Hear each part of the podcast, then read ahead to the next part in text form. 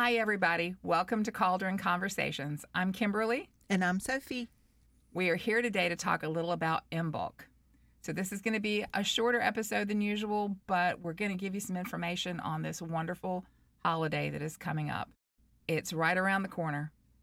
Imbolc is February 1st in the Northern Hemisphere and August 1st in the Southern Hemisphere. In Celtic tradition, Imbolc marks the halfway point between the winter solstice and the vernal or spring equinox, which is the time when the sun crosses the plane of the equator toward the relevant hemisphere, marking day and night equal length.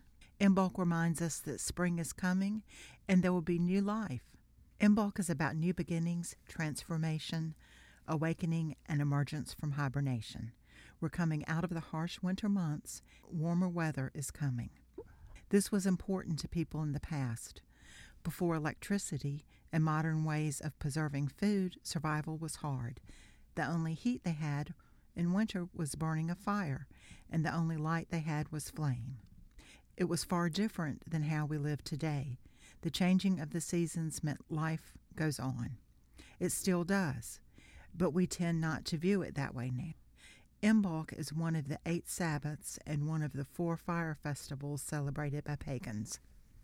Imbolc is also known as Brigid's Day, though there are other deities associated with the holiday. Some of these other deities include Aphrodite, the Greek goddess of love, Bast, the Egyptian goddess who was known as the protector of mothers. Caradwen, the Celtic goddess, had powers of prophecy, and she is known as the keeper of the cauldron of knowledge. While many of the deities associated with Imbolc are goddesses, there is one god to note, and that is Faunus, the Roman god, who was similar in lore and tradition to the Greek god Pan. He was an agricultural god honored in a festival in mid-February, which is close to Imbolc in time. But let's talk a little bit more about Brigid, because this holiday is primarily associated with Brigid. It's kind of her gig, kind of her Sabbath. And I, for one, absolutely adore Brigid. I have worked with her for years. She's really my favorite of all the gods and goddesses that I've ever worked with, of all the pantheons, and there are lots of them out there. There's just something about Brigid that just calls to my heart. She was the first goddess that I worked with. Oh, really? Okay. I didn't know that. That's neat. Brigid is the patron goddess of Ireland and is considered the Irish goddess of hearth and home. Imbolc is also known as the day of the feast of St. Brigid, when she is honored.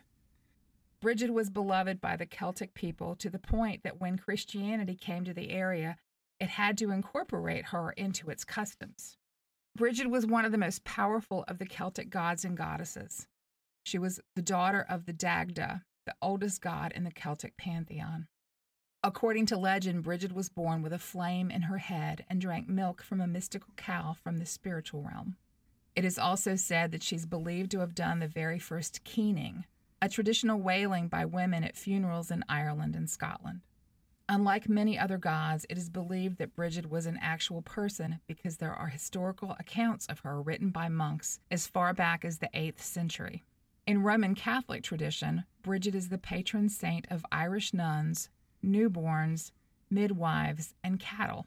According to legend, in the 12th century, the nuns in Kildare tended a fire built in Brigid's honor. The fire had burned for 500 years and produced no ash, and only women were allowed close to the fire. Brigid is known as the goddess of the eternal flame, and she's charged with its protection.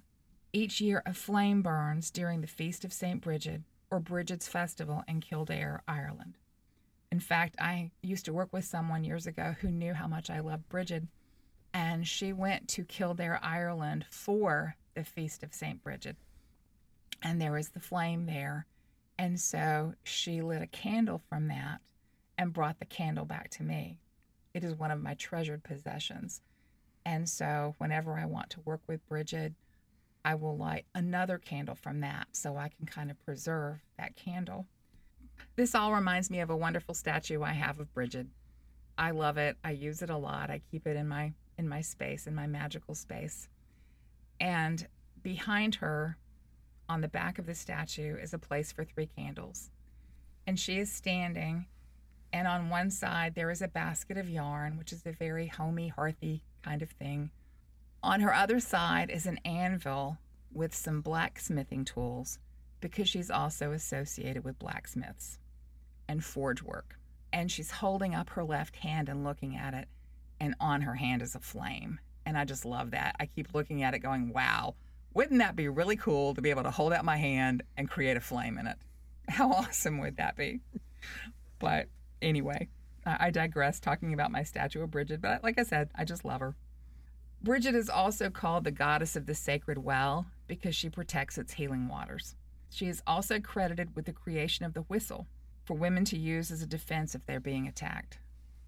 Brigid is a shapeshifter and takes on many forms and has presented herself in all aspects of maiden, mother, and crone. In Celtic lore, she also represents mother, daughter, and wife. She's been known to appear as a bird, smoke, a snake, and a pillar of fire. Fire is transformative, so Brigid is also known as a goddess of transformation. According to one myth, there were actually 3 sisters, all named Brigid. They were the goddess of the hearth fire, the goddess of the forge fire, and the goddess of transforming or creative fire. Brigid was a very home and hearth goddess, and as such, she was really known for her healing work and for helping the poor. Brigid's healing work brings to mind the story of Brigid's cloak. Brigid wanted to build a place where people could come for healing and help, but she had no land or money. She went to the king of Leinster and asked him to give her a plot of land on which to build a monastery. He refused, but she was not deterred. She asked him again for land, but this time said, "Give me as much land as my cloak will cover." The king laughed, but agreed.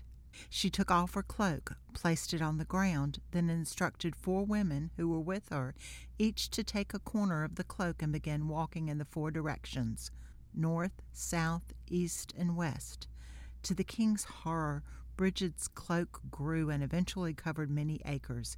He yelled for the women to stop, afraid of how much of his land the cloak might cover. Not only did he give her the land the cloak covered, but he gave her money to build the monastery and help the poor. Brigid built the monastery around the year 470. If I remember correctly, this was one of the miracles that the Roman Catholic Church used when they sainted Brigid. And it's just a wonderful story. It really is. So there are a few associations with Imbolc. Actually, there are a lot, but we're only going to go through a few here.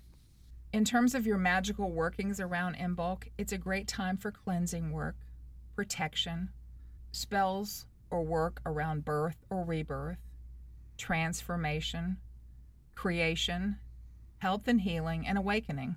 Some of the colors that we associate with Imbolc are light green for growth, fertility, and health, white for cleansing, protection, and healing, and yellow for creativity, communication, the sun, and planning for the future. Some of the herbs associated with Imbolc are angelica, basil, grain, and wormwood. Some of the trees are blackthorn and rowan. Rowan was a sacred tree to the ancient Celts. Flowers associated with Imbolc are daffodils and crocus, the earliest flowers that often pop through the snow in colder climates. I love daffodils, and I think one of the reasons I like daffodils so much is that very reason. We've had this cold winter. The earth is kind of bare, and you look around, and there are no leaves on the trees, and the grass is brown. And while I think winter has its own special beauty, and I really love this season, there's something so nice about that splash of color when the daffodils start blooming and the crocuses. And not only is that splash of color so bright against that stark winter landscape, but I'm sure it's beautiful if it's against snow, if you're lucky enough to be where you get a bunch of snow. But I just love that reminder that this cold weather is going to end and we're going to have spring again and it's going to be warm again. And the crocus are so dear to my heart because my grandmother always had crocus in her front yard. Oh. And they were like little faces just looking at you above the snow. That's great. And some of the crystals and stones associated with Imbolc are amethyst and turquoise. Metals are brass and gold. Some of the symbols associated with Imbolc are a whistle, because as we mentioned, she is credited with the creation of the whistle, the besom, a very home and hearth kind of tool, as well as the cauldron, corn dollies, and of course Brigid's cross. That's probably the most common symbol for Imbolc. I remember an Imbolc celebration that you and I attended at a friend's home many years ago, and one of the things we did was we made Brigid's crosses. And what I liked was that she had pipe cleaners for us to make them out of. Traditionally, I think they've been made out of things like dried grasses and corn husks, which aren't always easy to find and can be difficult to work with, especially if you have arthritis or other problems with your hands. But the pipe cleaners are easy to get at a craft store, and they're easy to bend and work with. And the crosses turned out to be quite lovely. They were. I've still got mine. Me too. Some of the foods associated with Imbolc are dried fruits, grains, potatoes, salted meats, cheese, and nuts. And if you think about this list, these are items that were probably most commonly preserved before modern canning methods and refrigeration and things like that, because you could dry your fruit out in the sun. Grains and potatoes store well, as do nuts and cheese, and then salting meats was a way of preserving them. So I think it's very appropriate that those are the kind of foods associated with Imbolc, because those are the kind of foods that people would have survived on many years ago throughout the cold winter months. And then beverages are dairy, ale, mead, and cider. So in terms of things people do to celebrate Imbolc, while it's a fire festival, it's not like some of the holidays like Yule and Samhain and Beltane, where people tend to have big celebrations and parties. But I think we each find our own way to honor and celebrate Imbolc. For me, it's a little different. I don't think of it so much as a celebration as an action. It's something that I do on Imbolc, or around Imbolc, I guess I should say. You know, of course, I do things like, you know, I pull out my little statue and I light the candles. But around Imbolc is the time that I sit down and plan my garden. I think about the things I want to grow this year. Are there any new herbs I want to plant that I haven't been growing? Are there plants that needed to be rotated? Plants that need to be replaced? You know, things like that. So some plants don't produce and last for years and years and years. Sometimes you have to dig them up and replace them. So I do a lot of planning around Imbolc as to what I plan to do out in my yard and in my garden in the spring and summer months. So it's more of an activity to me than honoring, but it fits with the timing. It fits with coming out of winter and into spring and that preparation for the warmer weather. So that's what I do at Imbolc. Mine's more action too. I plan on what I'm going to grow.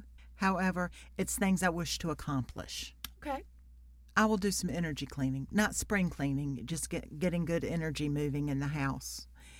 Then I will purge my closet and get rid of things I don't wear, things that don't fit, find them homes where they will be enjoyed. That's a great idea. And for those of you listening, you will find your own way, your own things that you choose to do at Imbolc, or it may be something you choose to not do at all. And that's okay. Not all witches celebrate the Sabbats. You don't have to. We just want you to have the information in case it's something you choose to do, or in case it's something you want to explore a little more. And I find myself doing these things without realizing that Imbolc is coming. Me too. Last week, I just told Spencer, I said, okay, it's time for you to go through your closet. Let's get rid of what you're not wearing. And then that night, I thought, Imbolc is on its way. Well, and I think that happens when we do things to get more in touch with nature and more in touch with the seasons and living by the seasons as opposed to strictly following our calendar.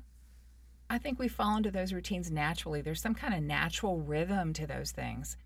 And I think we fall back into that natural rhythm without even realizing it. And then we look back in a situation like that and go, oh, wow, yeah, it is time. So, yeah, I think that's very fitting. But anyway, we hope you've learned a little bit today about Imbolc and about my personal favorite goddess, Brigid. And we hope you'll enjoy us next time. We're going to be talking about magical tools in our next episode, and that's always fun. Magical tools are just a bunch of wonderful things to work with, and we look forward to talking about it. So thanks again for being with us today, and we'll catch you next time. See you then.